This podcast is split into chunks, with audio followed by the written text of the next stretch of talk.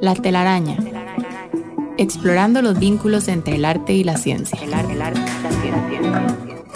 Científicos y artistas destacados construyen a partir de sus diferencias una telaraña de ideas y pensamientos y nos demuestran que al final todo está entrelazado. Déjate atrapar por esta telaraña, conducida por Jürgen Ureña, producida por Emma Tristán. La telaraña, por Amplify Radio.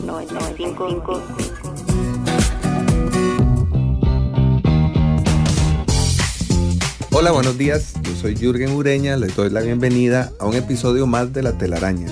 Es este programa de conversaciones con científicos y artistas que se emite cada lunes a las 7 de la mañana aquí en Amplify Radio. Hoy vamos a conversar un poco sobre anticuerpos, que es esta sustancia segregada por células en nuestra sangre que permite combatir la infección de una bacteria o de un virus. Vamos a conversar también sobre danza, que utiliza el movimiento del cuerpo y puede convertirse además en un mecanismo para combatir el aburrimiento, la apatía e incluso la estrechez de pensamiento y el egoísmo. Para conversar sobre estos temas y algunos otros que por supuesto van a surgir, nos acompañan hoy eh, la viróloga Eugenia Corrales Aguilar y el coreógrafo Jimmy Ortiz. Muchas gracias Jimmy, muchas gracias Eugenia por estar aquí. Gracias igualmente. Muchas gracias también por la invitación. Eugenia, vamos a hacer las presentaciones como corresponde. Eugenia Corrales Aguilar es coordinadora de la sección de virología médica del Centro de Investigación de Enfermedades Tropicales. Cuenta con una licenciatura en microbiología y química clínica en la Universidad de Costa Rica y tiene experiencia en enfermedades virales como el herpervirus y el citomegalovirus, que adquirió eh, durante su doctorado y postdoctorados en Alemania y España. Se dedica a las enfermedades transmitidas por vectores, que incluyen estudios de campo sobre dengue y zika, estudios de la respuesta inmune humana mediada por cuerpos contra el arbovirus y estudios sobre la interfaz viral entre animales silvestres y seres humanos. Es la coordinadora de ArboRed, que es un proyecto que apoya la adquisición de fondos para la investigación sobre arbovirus en Costa Rica Recibió además el Premio Nacional Clodomiro Picado Twight y forma parte del proyecto 500 Mujeres Científicas de Costa Rica. Eugenia, bueno, cuando yo leo palabras como herpervirus o citomegalovirus, pienso un poco en los monstruos gigantes que se enfrentaban a Massinger Z, que es ese dibujo animado que vimos, por lo menos los de mi generación, durante la infancia. ¿Por qué los virus nos resultan con tanta frecuencia tan amenazantes? Bueno, sí tienes razón, los nombres son bastante complicados y generalmente tienen eh, su origen en, situaciones como clínicas o hasta de visiones de cómo se ve la, enfermedad. Por ejemplo, herpes es de herpetar, de cómo la serpiente y cómo la lesión de herpes sube por el cuerpo como una serpiente, por eso se llama herpes virus. Pero en realidad lo que, lo que lo que nos da es miedo porque yo creo que el ser humano siempre le tiene miedo a lo desconocido. Claro. Y los virus, pues eh, todos hemos sufrido un par de años difíciles por los virus, por la pandemia de coronavirus, y siempre em, hemos estado muy en contacto con ese eh, concepto de un virus es algo que me va a enfermar. Entonces, independientemente de cómo se llame, siempre le vamos a tener miedo y siempre nos va a causar esa, esa incertidumbre de qué va a pasar conmigo cuando me enfrente a este virus. Y en ese enfrentamiento tiene mucha función los anticuerpos, de los que vamos a hablar más adelante. Perfecto, muy bien. Eso nos introduce ya en el tema de conversación de hoy. Jimmy dice que él viene representando al bando de los virus, eso me dijo ahora fuera. Pero desde la parte poética para, para ver ah, qué pasa con No de las partes de que son veneno. Jimmy Ortiz, que hemos presentado acá como coreógrafo, en realidad es muchísimas cosas a la vez, o, o la suma de muchas curiosidades, podríamos decir, ¿no? Porque además es, es actor, es bailarín, director, psicólogo, maestro de teatro y de danza, profesor universitario. Cuenta con una maestría en artes de la Universidad de Costa Rica y es doctorando en el doctorado de estudios de sociedad y cultura de esa universidad. Además es reconocido por sus creaciones innovadoras, por su liderazgo en la construcción de una nueva escena de danza contemporánea y de su pedagogía en América Central. En 1988 fundó la compañía de danza Los Den Medium, sobre la que hablábamos ahora un poco antes de comenzar la grabación, que claramente es, un referente en nuestro contexto y probablemente en, algunos otros. Eh, posteriormente fundó Cuatro Pelos, Los Den Medium, con las que ha presentado más de 40 obras en América Latina, Europa y Estados Unidos. Ha recibido en 10 ocasiones el Premio Nacional de Cultura en las áreas de danza y teatro entre otros reconocimientos. Fundó en el año 2002 el, el, perdón, el Conservatorio El Barco. Creo que el lapsus con el conversatorio tampoco está mal. Creo que es un espacio también que era, era, era un espacio hospitalario para la conversación. Eh, fue un centro muy importante de formación de bailarines, creadores de América Latina y actualmente es el director de la plataforma de danza Ensimismados, que se ha creado para la investigación y el intercambio de conocimientos y la decolonización del arte de la danza. Jimmy, hablemos precisamente de los de en medio. Creo que es un buen punto de partida de nuestra conversación, considerando que es eso, es un, un antes y un después en la danza contemporánea costarricense. ¿Cómo, ¿Cómo ves en retrospectiva ese proyecto 35 años después de haberlo fundado? Claro, es muy interesante y aquí yo les voy a permitir a Eugenia también que me permita la licencia poética de hacer ficción, porque si algo significó los de medio para el movimiento artístico nacional fue un virus, ¿verdad? Nos tenían miedo tenían miedo, creían que íbamos a transformar todo, que todo se iba a volver hacia qué lugares. Entonces fue un cambio radical, no solamente digamos como en la en el, en el trabajo de las puestas en escena, sino como en una manera de entender el mundo de la danza. ¿Verdad? Fue como alejarse de ciertos lugares tranquilos, comunes, en los donde se sentía bien y arriesgaron muchísimo más. Fue uno de los primeros grupos que empezó a viajar por el mundo y a hacer propuestas sin miedo a contagiar y arriesgarse. El riesgo es, sumamente importante y sobre todo, vuelvo a insistir, la ficción estético-política de hacer arte es fundamental. Y eso yo creo que los de en medio la tenía muy clara. Hablemos también de anticuerpos, que es algo que ya medio apareció en la conversación y creo que vamos a tratar de sumergirnos en ese, en ese territorio. Y por supuesto recurramos a los que saben, en este caso, a Eugenia. ¿Qué, son los anticuerpos, Eugenia? Sí, bueno, eh, los anticuerpos son eh, una proteína, o sea, es una sustancia que se une a los patógenos, o sea, a las bacterias, a los virus, a los hongos, a otras cosas y eh, tiene diferentes funciones al unirse a este cuerpo extraño, por eso se llama anticuerpo, o sea, es contra el cuerpo extraño. El cuerpo extraño serían esos bichos que están afectándonos y están afectando nuestro cuerpo. Entonces esos anticuerpos eh, es como una danza también, es la proteína que está viendo a este nuevo patógeno o este nuevo bicho y se une, o sea, lo agarra de las manos a este bicho y eh, o lo neutraliza, que quiere decir estate quieto, no me infecte, que eso es lo que uno trata de hacer con muchas de las vacunas y con muchas de otras cosas, pero también tiene una función muy importante que es unir, llevar ese corpúsculo extraño, o sea, esas bacterias o esos virus o esos patógenos hacia otras células del sistema inmune para decirle a la, a la célula del sistema inmune, mate este bicho. Entonces es como, como una danza entre distintos componentes muy eficientes del sistema inmune y los eh, bichos o patógenos que nos infectan. Los cuerpos extraños, que parece una, una figura interesante, eh, como una, una, una, gran metáfora que creo que Jimmy ¿verdad? puede tomar al vuelo. Yo creo que, no, es, es interesantísimo, pero finalmente estos anticuerpos y estos virus son vida, son parte de la vida.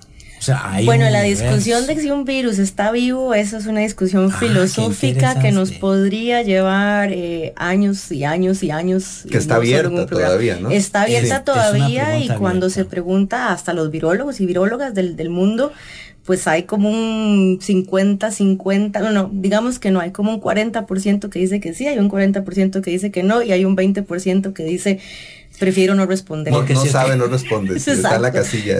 Porque si estuvieran vivos, que tendrían voluntad para hacer cosas. Para tendrían energía, podrían moverse, podrían crecer por sí mismos y al final el virus es, es una información genética que se aprovecha de nuestras células, de nuestro cuerpo, para hacer copias de sí mismos, que sí están vivos para hacer copias de sí mismos. Pero qué interesante, ¿no sería más bien una cuestión que el lenguaje nos llega a, a, encontrar Perfectamente, pero cómo mezclamos el lenguaje con, con la virología, eso es interesante. Ese es un tema también para varios programas. Creo que aquí se está ramificando, ¿no? Precisamente el, tema anticuerpos está ofreciendo otras, otras posibilidades. Y efectivamente tal vez el lenguaje, bueno, tal vez no, el lenguaje definitivamente... O las definiciones muy cerradas acerca de qué es un, ser vivo, ¿verdad? Porque en esto me, me, me, recuerda, digamos, como a muchos filósofos, a muchos pensadores, al Heidegger, inclusive Lacan, que llegaron a decir, es que el lenguaje ya no me alcanza para explicar lo que tengo que explicar. Entonces tal vez es que nos falta porque, primero partamos algo, por eso estamos hablando del cuerpo. El, cuerpo no es lo real. El, cuerpo, digamos, este, la materia, es una construcción simbólica y de imaginarios. ¿Verdad? Porque claro, depende, depende de donde uno... se pero también tiene su función, sus funciones. absolutamente, pero muchas de esas funciones están más centradas en lo que decimos acerca del cuerpo que en lo que el cuerpo realmente es, porque sigue siendo un universo enorme. Y ahí es por eso que la danza siempre se escapa por la tangente y la danza hace nuevos mundos y nuevos lenguajes y nuevos discursos. Entonces, Ahí volvemos al punto. Entonces yo creo que yo más bien no vengo de virus, yo vengo de anticuerpos. probablemente, probablemente. Claro, claro. Ya se cambió de bando también. Exactamente. Así, ah, pero está bien, la contradicción hay que abrazarla.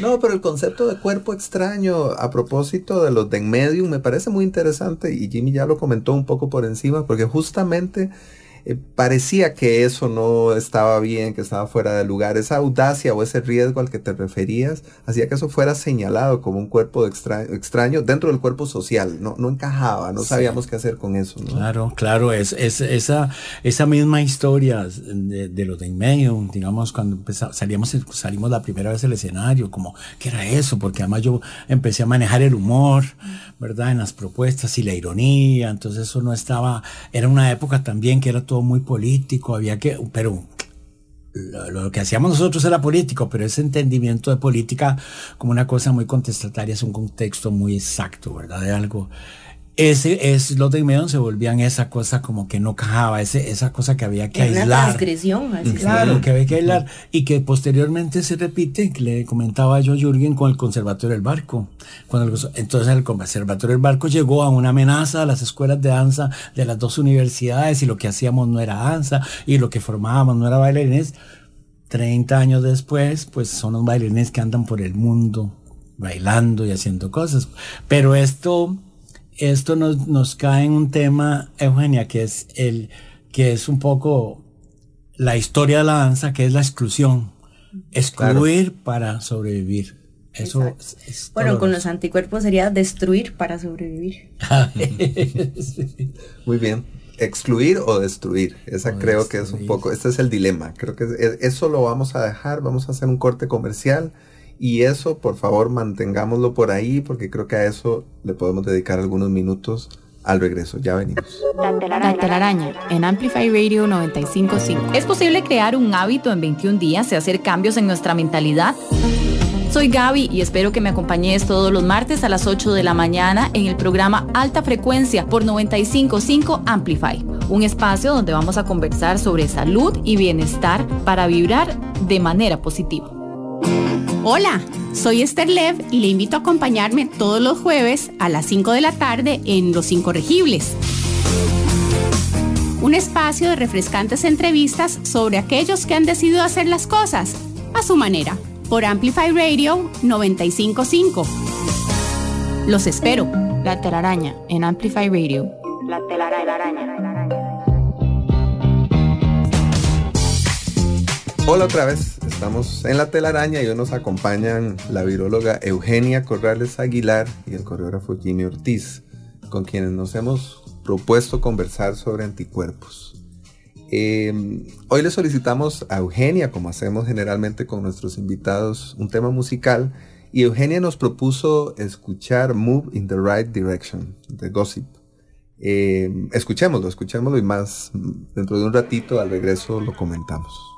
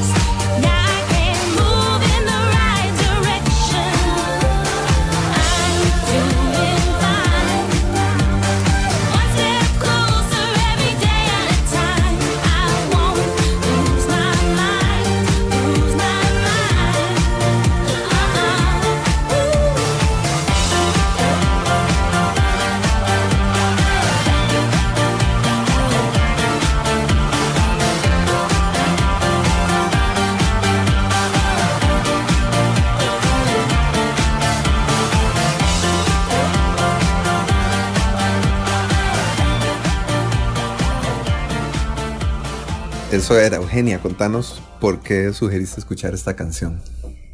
Bueno, eh, primero pensando en los anticuerpos, eh, pues más que todo era sobre cómo ellos tienen una función de tratar de mover la respuesta inmune hacia una dirección correcta. Mm. Pero comentábamos, bueno, cuál es la dirección correcta, ¿verdad? Porque muchas veces esto puede salirnos el tiro por la culata y de hecho pasan muchas cosas en que a veces los anticuerpos no son solo buenos, que nos ayudan a eliminar estos cuerpos extraños, sino también que pueden ser anticuerpos que nos causen daño, por ejemplo, con las enfermedades autoinmunes, con tipo lupus, que son los anticuerpos que no están en contra de un cuerpo extraño, sino contra mi cuerpo. entonces, ese es un problema. Y desde el punto de vista personal, pues tiene una anécdota y es que, mm, bueno, yo, yo hice mi doctorado en Alemania y parte de mi doctorado, eh, o sea, la, carnita de mi doctorado fue desarrollar una técnica para darle un nombre y apellido en una función de los anticuerpos. Y me acuerdo estar en el taxi como a las 4 de la mañana, el día en que ya uno había empacado todo y se iba de vuelta. Y y le queda a uno todo eso, ¿verdad? De que pues, estaré tomando la decisión correcta, me estaré moviendo a la decisión correcta, eh, estoy dejando cosas eh, sin terminar, cosas pendientes, pero me espera mucho en, Costa Rica, en ese momento volví a Costa Rica. Eh, y entonces salió esa canción en la radio y yo lo consideré como una señal diciéndome, te estás moviendo en la dirección correcta. Mm, muy bien. Hace un ratito mencionabas que existen, que no todos los anticuerpos son, son buenos. Y de la misma forma podríamos decir que no todos los virus son malos. Exacto. ¿no? Y a pesar de que etimológicamente la palabra virus significa veneno en latín y que gozan de, muy mala prensa, lo que hace que exista una especie de, fantasía eh, colectiva, ¿verdad? La, fantasía de contar con un mundo sin virus, pues ese, ese panorama para alguien como Eugenia es más bien aterrador. ¿Por qué? Sí, es aterrador porque en realidad hay más virus buenos que malos. Eh, conocemos menos del 0,00001% de esa completa viruesfera, mm. o sea que son todos los virus que se encuentran en el planeta Tierra. Em, y de esos eh, hay como 200 que nos causan daño, o sea que, son, que, nos, que nos enferman. Eh, entre esos el coronavirus, el citomegalovirus, el herpes, que los que hablábamos anteriormente. Pero al haber más virus buenos, entonces uno se pregunta, ¿por qué hay tantos virus buenos? Sí. Y los virus buenos son aquellos que eh, eliminan esas bacterias, esas algas, todo esto que está, por ejemplo, en el ambiente. Y entonces ponen a disposición todos los elementos que requerimos, hierro, eh, oxígeno, etcétera, para tener la vida. Entonces, en realidad, sin virus, no existiría la vida sobre el planeta. Y es un poco irónico porque eh, no están vivos, pero promueven la vida. Sí, está confirmando Jimmy que él pertenece al bando de los virus, ¿no?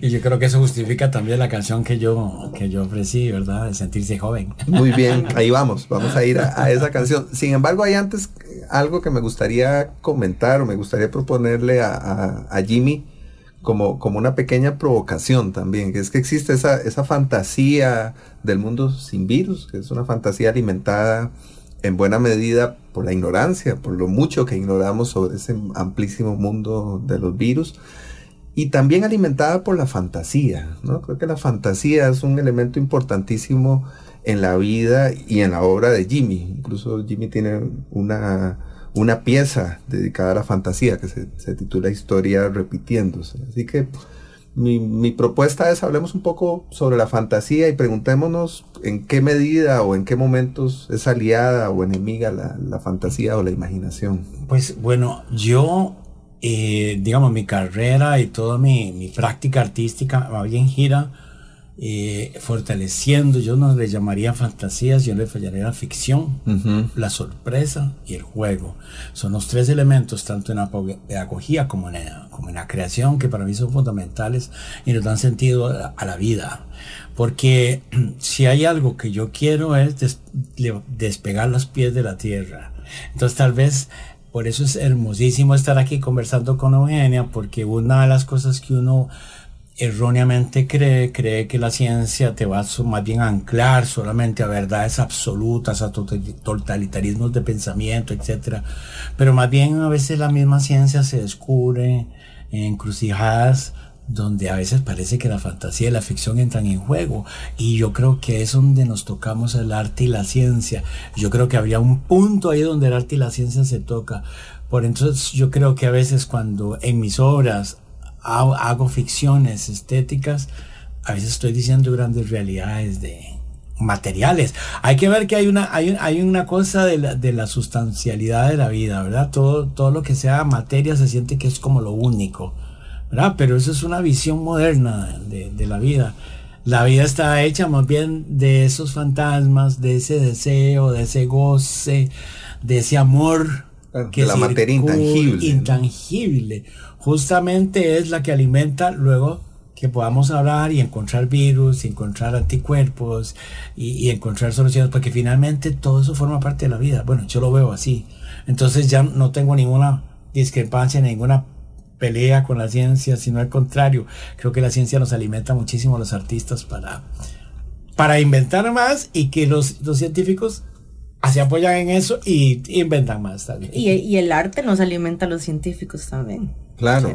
Claro, sin duda. Bueno, creo que en, buena medida muchos de los avances, no solo científicos, sino tecnológicos, tienen una base en la imaginación, en la ficción, en la fantasía, ¿no? Vemos, hemos imaginado el viaje a la luna antes de ser capaces de llegar a la ah, luna. Correcto por ejemplo, ¿no? Entonces, y hemos necesitado imaginarlo para crear la tecnología para llegar a, ese lugar. Y yo creo que todo científico cuando entra a un laboratorio, por más que entre a un laboratorio, se entra primero con una fantasía de lo que quiere. Sí, con una ficción. Con una ficción. Bueno, y la fantasía, ver a través de un microscopio es fantástico por definición. Hay un cineasta francés de principios del siglo XX muy interesante que se llama Jean Pain que logró ajustar una cámara cinematográfica a un microscopio y comenzó a hacer unas películas con una voz en off de, películas de terror. Tiene una hermosísima que se titula Monstruos de Agua Dulce. y, lo que tenemos es la visión científica a través de un microscopio como una visión fantástica. Esa, esa conexión que está ahí. Yo supongo que sí, que, que la la capacidad seductora que puede tener la ciencia en, muchas ocasiones ocurre no necesariamente por la precisión, por el dato, por el conocimiento preciso, sino más bien por todo eso otro, por la fascinación que produce esto, ¿no? Por lo incierto. Sí, y, no solo por lo incierto, sino también eh, la gente idealiza mucho a la ciencia y la romantiza, cuando al final es eh, prácticamente tolerancia a la frustración, ¿verdad? Porque es eh, tratar de demostrar algo por ejemplo, no sé, tratar de desarrollar el cohete con que voy a la luna, eh, que probablemente falle 99 veces y solo uno sea exitoso, ¿verdad? Entonces, el tener esa capacidad de, decir, ok, ¿en qué estoy fallando? ¿Qué puedo modificar para que tenga el resultado que quiero tener? Es parte del proceso de la ciencia y tiene mucho que ver con el arte también.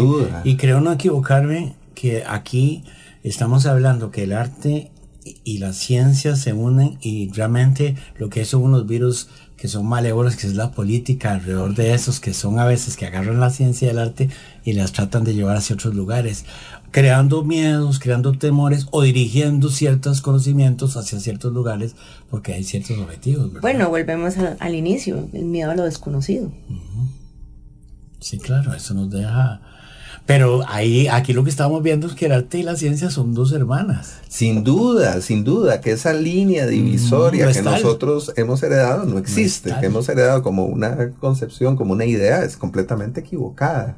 Y lo que ha ocurrido aquí en, en, los programas de la telaraña, que llevamos unos pocos, tampoco voy a generar aquí una expectativa que no existe, pero en cada una de estas conversaciones existe una gran cantidad de vínculos, unas coincidencias, lo, que existe es una especie de revelación, incluso para los invitados. Pero bueno, ¿cómo estamos hablando de lo mismo desde lugares aparentemente distintos y desde disciplinas que aparentemente no se tocan, ¿no? Sí. Sí, porque uno se siente muy cómodo. Yo me siento muy cómodo escuchando a Eugenia y, más bien me, me, mi, mente está como volando cada vez que ella... y yo me siento muy cómodo escuchándolos a los dos. Mi trabajo de conducción aquí no existe y me alegra mucho. Yo no tengo que conducir Porque me parece muy creativo. A mí me parece muy creativo. Bueno, es que hacer ciencia tiene que ser muy creativo. Sí, sí, yo creo que sí, definitivamente.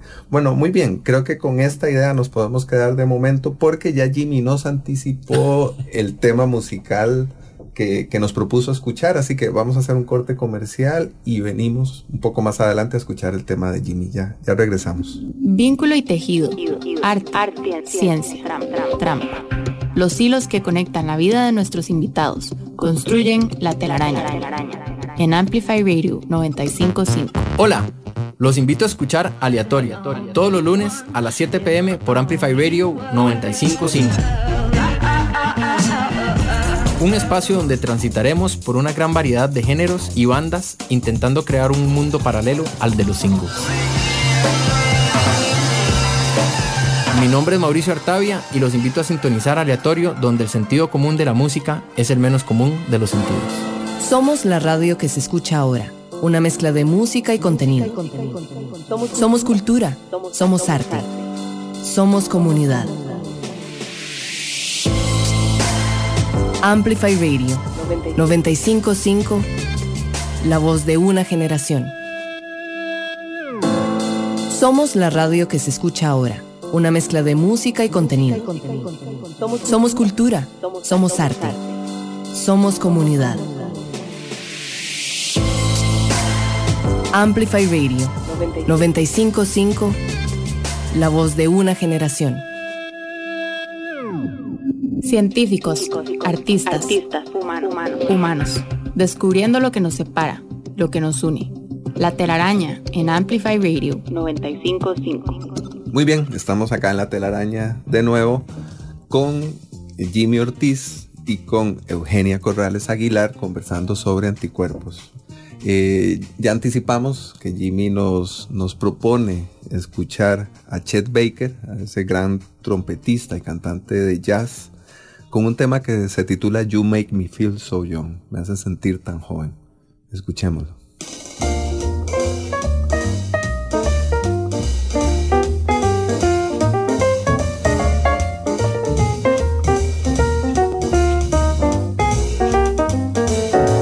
You make me feel so young.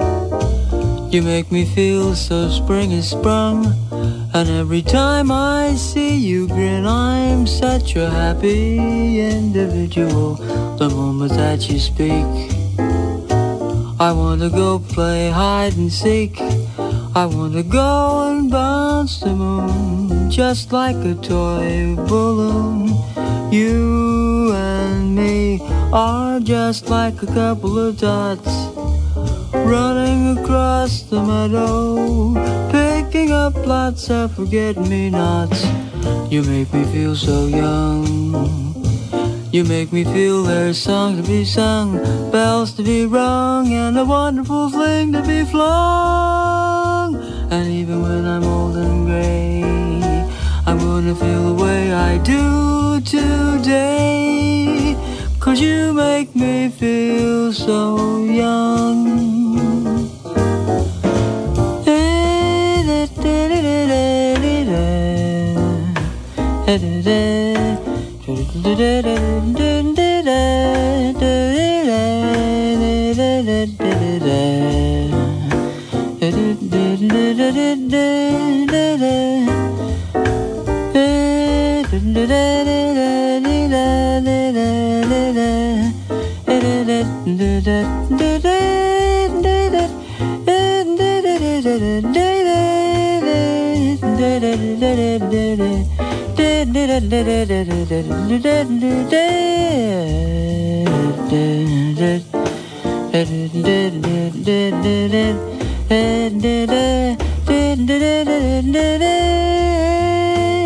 Did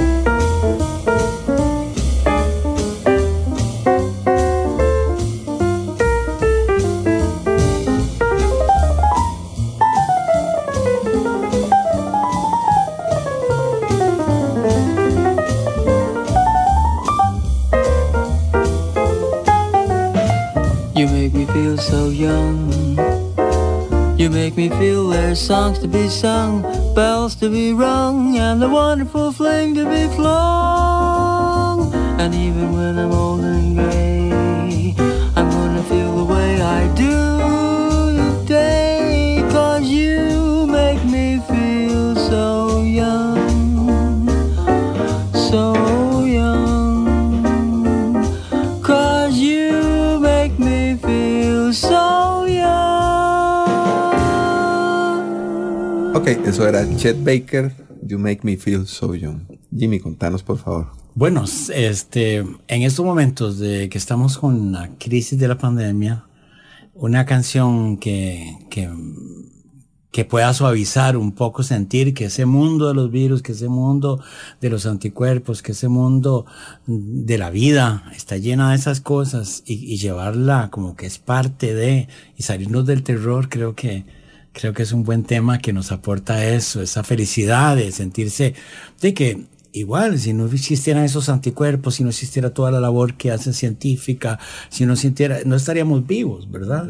y, y, ese sentimiento de, de, que existe este mundo que se mueve, estas moléculas, estos eh, jugos, estas sustancias, estas palabras, estos, nos hace sentir bien, así es la vida. Yo creo que eso sería eso, como celebrar la vida, que es que nada se ha perdido. Igual, la humanidad lleva millones, el planeta Tierra lleva millones de años, o sea, nada se ha perdido. Podemos cantar una canción, decirle, me hace sentir más joven, me hace sentir cuando llegas aquí, me hace sentir bien. Y estar bien. Y esa música además puede ser una, una, especie de anticuerpo, ¿no? La música puede hacerlo a uno sentir bien y eso puede fortalecer el organismo. Bueno, existe la música. De hecho, se fortalecen las, las defensas cuando uno está escuchando buena música o viendo buen arte. Vamos a ver qué tiene que decir Eugenia. Tal vez hay científicos que dicen, no, eso no es tan así, quién sabe. a ver, hay un componente muy importante en sentirse y creerse que se está bien para tener una muy buena salud. Y eso no es un misterio ni para la ciencia ni para nadie. Bien, lo otro interesante, bueno, muy importante, muy importante decirlo, eso ya lo sabemos, no, es un misterio. Lo otro importante que creo que podríamos eh, asociar con este tema de Chet Baker es que es sin duda una, canción de amor, ¿no? Y creo que yo recuerdo una entrevista que le, hicieron a Jimmy en, algún momento, después de un periodo de hospitalización en el 2016, en el que contaba... Ah, bueno, ahorita nos puedes contar en detalle por la tiroides, en el que habías comentado que, mediante, que a partir o a través de ese proceso habías descubierto que el amor era una más importante en tu vida. Definitivamente, y lo sigo creyendo, y es un amor que no es solamente el amor del egoísmo, el amor personal que me satisface a mí mismo, sino ese amor que se transforma en responsabilidad por los otros. Creo que eso fue lo que descubrí, que tenía una gran responsabilidad por otros que estaban alrededor y otras que estaban alrededor mío, y eso era amor, no solamente el que me satisfacía a mí. Entonces ese concepto de amor creció y creo que es, es parte de esa dinámica que ahora intento que guíe mi vida, definitivamente. Sí, y ese, ese, ese amor además puede ampliarse como concepto y creo que podríamos hablar, por ejemplo, del amor a las ciencias. Yo, le preguntaría a Eugenia de qué forma ha experimentado eh, eh, ese tipo de amor y de qué forma es posible contagiar el virus del amor a las ciencias. pues qué difícil. La pastilla. Eh, la pastilla del amor. Em, bueno, yo, yo por ejemplo a mis eh, estudiantes siempre les digo qué difícil sería todos los días despertarse para hacer algo que a uno no le gusta o uno no ame. Em, si lo que usted ama es el arte, pues dedíquese al arte, si lo quiere es hacer ciencia, haga ciencia, pero yo creo que la ciencia está en todo, en realidad. O sea, una persona, por ejemplo, que es un cocinero, un chef, pues tiene que saber de, calor, tiene que saber de tiempo, tiene que saber de presión, tiene que saber de un montón de cosas para poder darnos un plato exquisito, sea ya un gallo pinto, o sea un, no sé, un foie gras gourmet, etc. Debe saber de reacciones químicas. Tiene que saber de reacciones químicas, tiene que saber de todo. Para, para contar que tuvimos hace algunas semanas a Isabel Campabadal, la chef costarricense, que nos contaba sobre eso precisamente. Sí, claro, yo tengo que saber de química para saber cómo va a reaccionar un ingrediente al lado de otro. Claro. Y entonces, ¿cómo, cómo eh, contagiar a la gente? Yo creo que es demostrando que lo que uno hace todos los días le gusta. Mm. Eh, yo, yo, en este momento estoy en una fase en que ya no quiero oír más de virus, por ejemplo, porque han sido dos años muy difíciles, eh, y sobre todo para las personas que hemos trabajado en primera línea con esto. Pero, pero por ejemplo, cuando doy clases y les empiezo a, a decir todas estas maravillas de, todos los que son virus y de cómo hacer esto y cómo descubrieron tal virus o cómo hicieron tal cosa, eh, siento que les estoy transmitiendo ese amor por lo que a mí me apasiona. Eh, y eso es lo que yo intento hacer tratando de contagiar, no con coronavirus, sino con, el amor a los virus. Y yo creo que, yo creo que lo que está diciendo Genia eh, demuestra mucho la calidad de científica que es contemporánea porque justamente cuando ella habla lo que está es borrando, eliminando las, las barreras disciplinarias, que es lo que nos damos cuenta ahora, las cosas se mezclan, todo se mezcla. Ahora que mencionaste la cocina, el buen cocinar con, que, con elementos de la ciencia y que al mismo tiempo es un arte cocinar, nos damos cuenta que esa visión era odiosa, esa visión del siglo XIX disciplinaria, todo separado por un lado como si fueran mundos aparte, es lo que nos tiene el mundo en guerra, ¿verdad? Más bien ver esa transdisciplinariedad de las cosas, de los elementos que cuando vos como científica estás creando, que yo como creador estoy haciendo ciencia de la imaginación, de la ficción, es maravilloso entender el mundo. Si así entendiéramos el mundo, entonces el mundo se volvería ese amor por responsabilidad por el otro, que es lo que dice Emanuel Levinas. Yo le plantearía la misma pregunta a Jimmy. Yo, yo, yo lanzaría en aquella dirección la pregunta sobre cómo se contagia el virus, en este caso de la danza. Y creo que Jimmy es realmente un experto, un maestro, una persona que ha dedicado mucho tiempo de su vida a eso. Bueno, justamente la, la, gran... Me siento muy contento de haber formado muchos, muchos muy buenos bailarines, pero creo que lo primero es contagiarlos de mi virus, que es un poco eh, que yo siempre lo hablo en clase, la locura es estar un poquito en ficción todo el tiempo. Porque si yo no estoy en ficción todo el tiempo, en la clase me estoy creyendo que aquel movimiento que yo estoy haciendo es el, el, fin en sí mismo. Pero el fin en sí mismo no es este cuerpo, no es un movimiento puntual.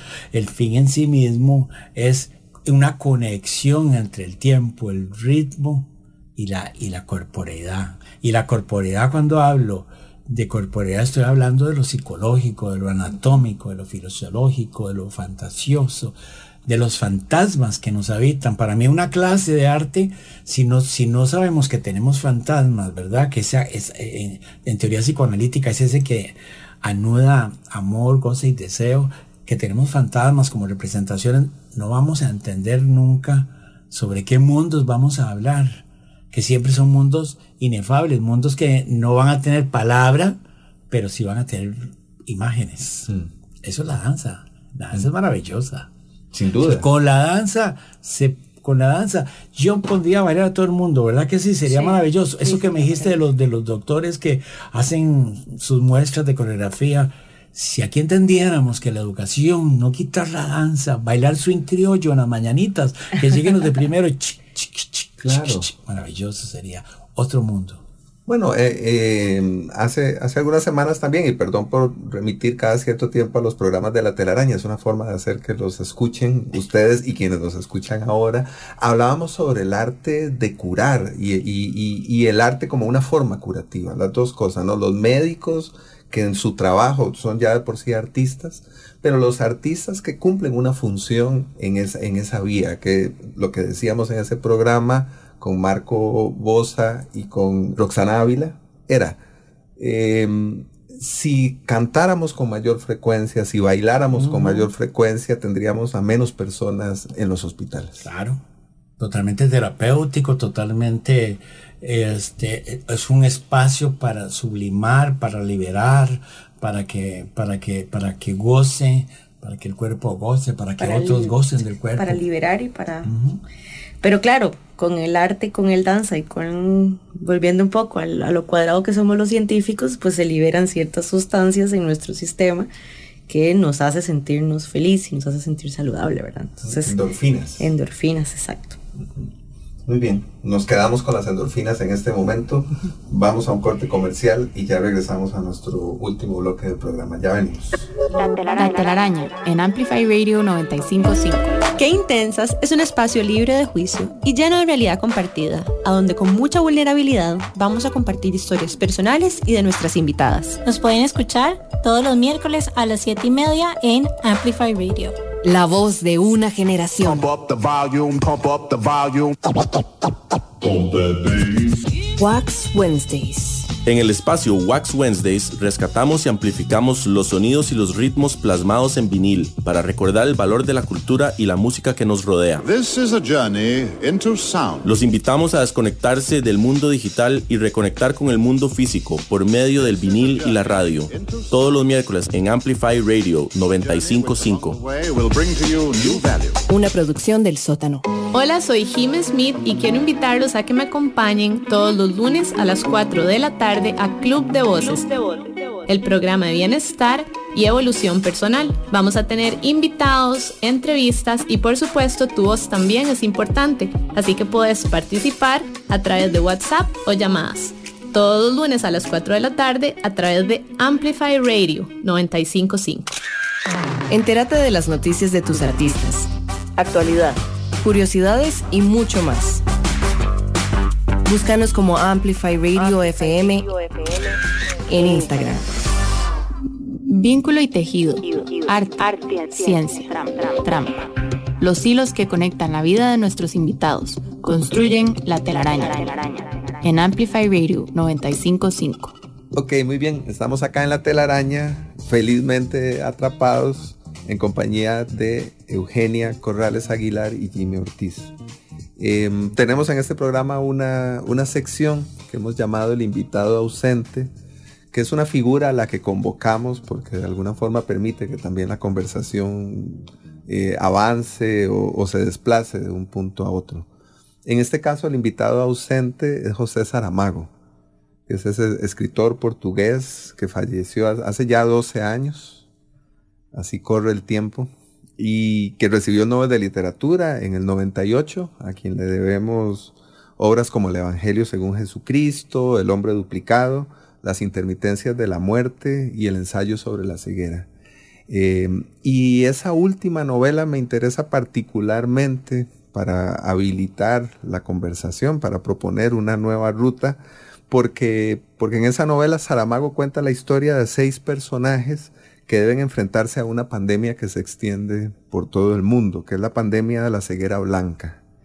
Em, y esto, por supuesto, funciona como una metáfora del egoísmo, de la incomunicación, por ejemplo, ¿verdad? Eh, Saramago parte de una situación em, ficticia, parte de la ficción, para señalar una serie de problemas que, vivimos, una serie de problemas que están en la realidad, en nuestra realidad. Yo creo que, bueno, una de las frases más, citadas en ensayos sobre la ceguera es, creo que no nos quedamos ciegos, creo que estamos ciegos. Ciegos que ven, ciegos que viendo no ven. Creo que otra vez, ahí hay claramente una capacidad para, a partir de la ficción, referirse a una realidad y a una realidad que generalmente no queremos ver. ¿Qué piensan? Bueno, este, a mí es como escuchar a, un, colega, digamos, en, el sentido de que justamente el arte nos hace, nos hace abrir esos ojos porque la mirada, digamos, ese espacio, ese espacio por donde entra el mundo y por donde el cual también intentamos medir el mundo, ¿verdad? Para luego, por otro agujero que es la boca, tratar de describirlo. Mm. Y si tenemos esos, esos antifaces o ojos cerrados, ¿verdad? Metafóricamente hablando, no entendemos este mundo, porque lo que está hablando tal vez Saramago, eh, a Saramago es el sujeto moderno, el sujeto moderno creado por la usura, por el egoísmo, por el eh, yo, yo soy si te destruyo, ¿verdad? Y está hablando más bien del otro sujeto, el sujeto responsable, yo soy si tú eres. Y ese es un cambio, pues, paradigmático fundamental. Y ahí la ciencia tiene una gran responsabilidad porque eh, la ciencia en el siglo XIX fue realmente una de las que fundó las divisiones, por ejemplo, la división de hombre y mujer, anormal, normal, eh, deficiente, eficiente, ¿verdad? Y yo creo que esa lucha que, que hace este escritor en su libro tiene que hablar con eso, tiene que hablar con una, un abrazar la diversidad, abrazar eh, lo que existe en el mundo, sea lo que sea, no desde lo deficiente y lo eficiente, sino solamente como lo que es, ¿verdad? Y eso es otra ficción estético-política de la que hablaba yo al principio, ¿no te parece, Eugenia? Sí, em, a mí el, el libro me pareció súper interesante y la mayoría de la gente seguro lo que ha visto es la película. Claro. Y, y yo no puedo evitar relacionarlo bastante con la pandemia, ¿verdad? La gente estaba ciega a todo ese universo de microorganismos que existen y que son parte de nosotros. O sea, nosotros no somos solo seres humanos, materia, cuerpo, sino que también somos alma y corazón, pero también somos más microorganismos que humanos. Y entre más microorganismos, el, el elemento de más microorganismos son los virus. Y lo que yo les decía anteriormente, hay más virus en la Tierra que cualquier ser vivo, ¿verdad? Entonces esa ceguera hacia creerse el centro del universo, el ser humano, esa eh, ibris, esa, esa, esa- arrogancia. esa arrogancia, yo creo que la pandemia vino a decir, eh, no, no tan rápido, ¿verdad? Eh, abran los ojos. Y yo me acuerdo que habían ciertos eh, personajes que no eran afectados por la ceguera, por ejemplo. Y entonces también no puedo, no puedo dejar de hacer una alusión a la gente que, que, que sabía que esto iba a pasar y que aún así nunca fueron escuchados también por una ceguera política, por una ceguera egoísta, por una ceguera individualista. Eh, y entonces eh, eso es lo que quería decir. Claro. Bueno, creo que definitivamente la película que acaba de mencionar Eugenia también da para mucho que conversar en, en- en es- en esa dirección. Establece algunas diferencias, hace algunos cambios en relación con la novela, pero creo que es muchísimo más enfática en relación con, con el tema del egoísmo, de la avaricia. Sí, de, El de- consumismo de- también. sí, de, de- de esa, de esa, lo que, lo que llama, este, ay, se me fue el autor colombiano, el- la ibris del punto cero, ese lugar que se pone el sujeto de la modernidad desde arriba, que cree que todo lo, lo sabe y además cierto sujeto, blanco, hombre, europeo, ¿verdad? Y desde ahí dicta lo que es y lo que no es, lo que, lo que hay que ver y lo que no hay que ver. Y esas cegueras a veces son producto de eso.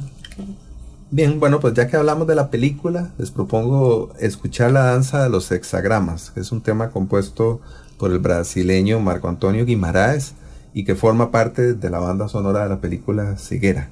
Escuchemos y luego comentamos.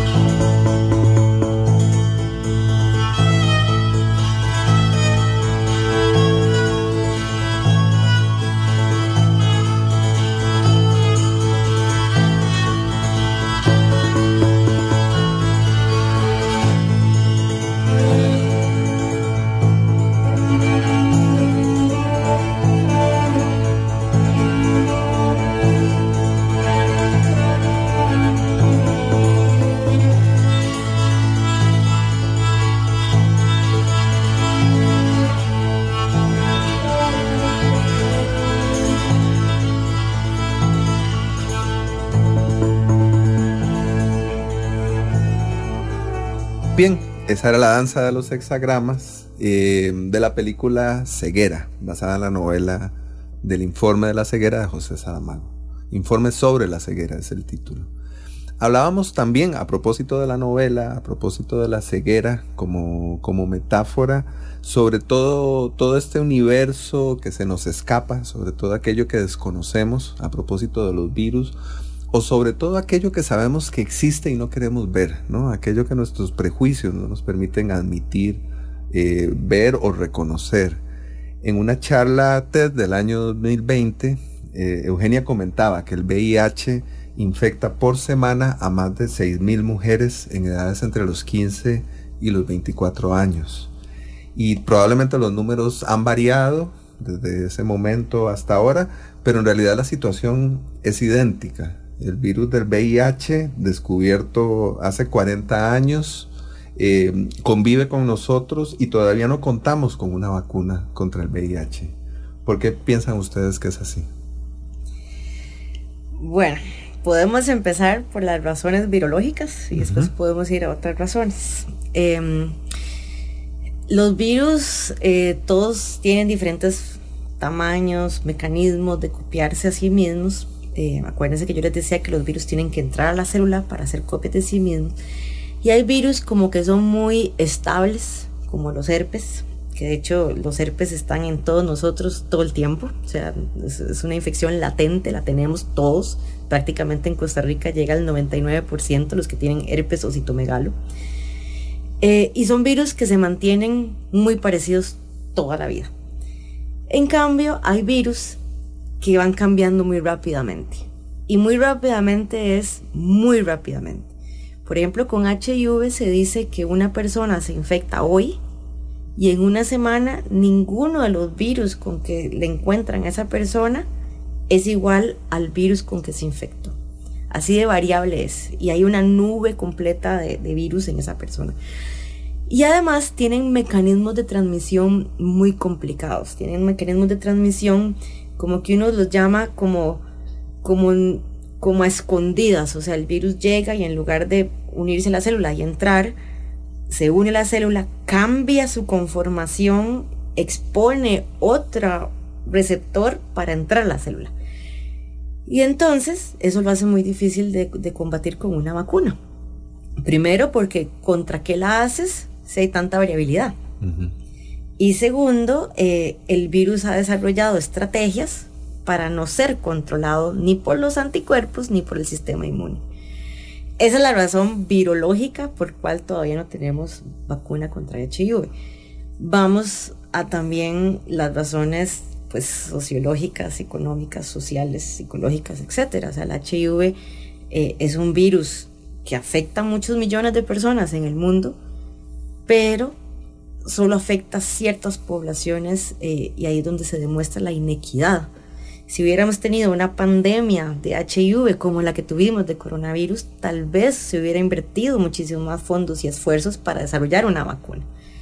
Eh, también con HIV, pues eh, estigmatizarlo desde el inicio también tuvo un gran eh, problema a la hora de, invertir en, conocimiento básico científico.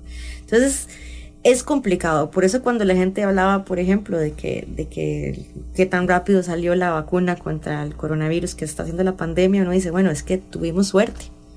Tuvimos suerte que era un coronavirus, tuvimos suerte que ya habíamos tenido alertas de otros coronavirus, sabíamos cuál era el talón de Aquiles. Y un amigo mío decía, era como haber estudiado para hacer pizza y que yo nada más ahora, en lugar de hacer pizza con jamón, hice pizza de jamón y hongos. Entonces era lo mismo. En cambio, si hubiera sido un virus como un HIV, eh, por su variabilidad hubiera sido más complicado. Claro, yo veo que las razones que expone científicas que exponen son súper válidas de lo complicado que es el estudio de esta, de esta enfermedad, pero yo creo que el problema radical, bueno, desde mi punto de vista, tiene que ver con el, segundo que dijiste, que hay cuerpos que importan y cuerpos que no importan, y cómo esta enfermedad fue dirigida por un sector de la población, fue dirigida, aunque afecta a toda la población por igual, fue erigida ideológicamente a cierto sector que ya eran cuerpos que no importaban, ¿verdad? Entonces, eso es lo grave, esas son los, las cegueras obligadas que ponen, porque además esto entra desde la escuela, atraviesa el colegio, llega a las universidades y evidentemente los fondos para hacer investigación no van a ser los mismos si son para cuerpos que no importan. Y eso es lo más doloroso de, de la vida, que hay, hay zonas de ser y zonas de no ser en el mundo. Y yo siempre le digo a mis estudiantes, pues prepárense porque les voy a decir algo, nosotros no somos, pero somos. nosotros dicen que no somos, pero pero somos, porque somos siendo.